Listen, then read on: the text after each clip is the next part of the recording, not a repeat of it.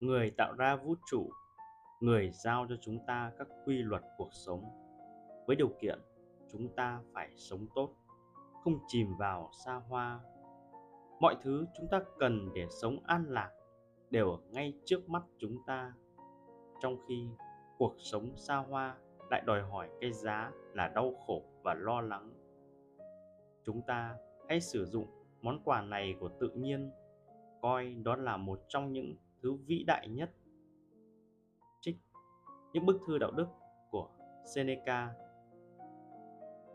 ở thời của mình, seneca bị chỉ trích vì giảng về đức hạnh khắc kỷ, trong khi sở hữu một trong những gia sản lớn nhất ở La Mã.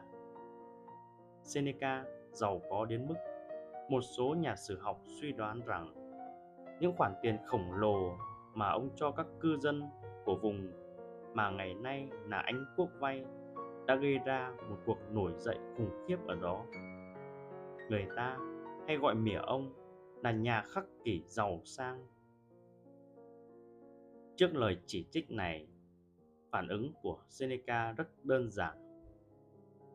Ông có thể rất giàu, nhưng ông không cần của cải. Ông không phụ thuộc vào nó hay nghiện nó. Dù nắm giữ gia tài rất to lớn, ông không phải là một trong những người tiêu xài hoang phí và chìm đắm trong những thú vui xa hoa nhất ở Rome.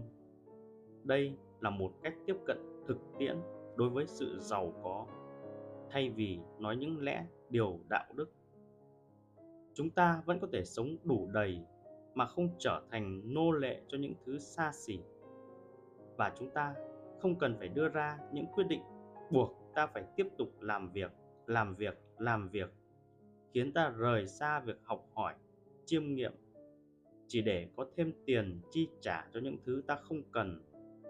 Hãy nhớ rằng, con người vẫn có thể hạnh phúc dù cho họ gần như trắng tay.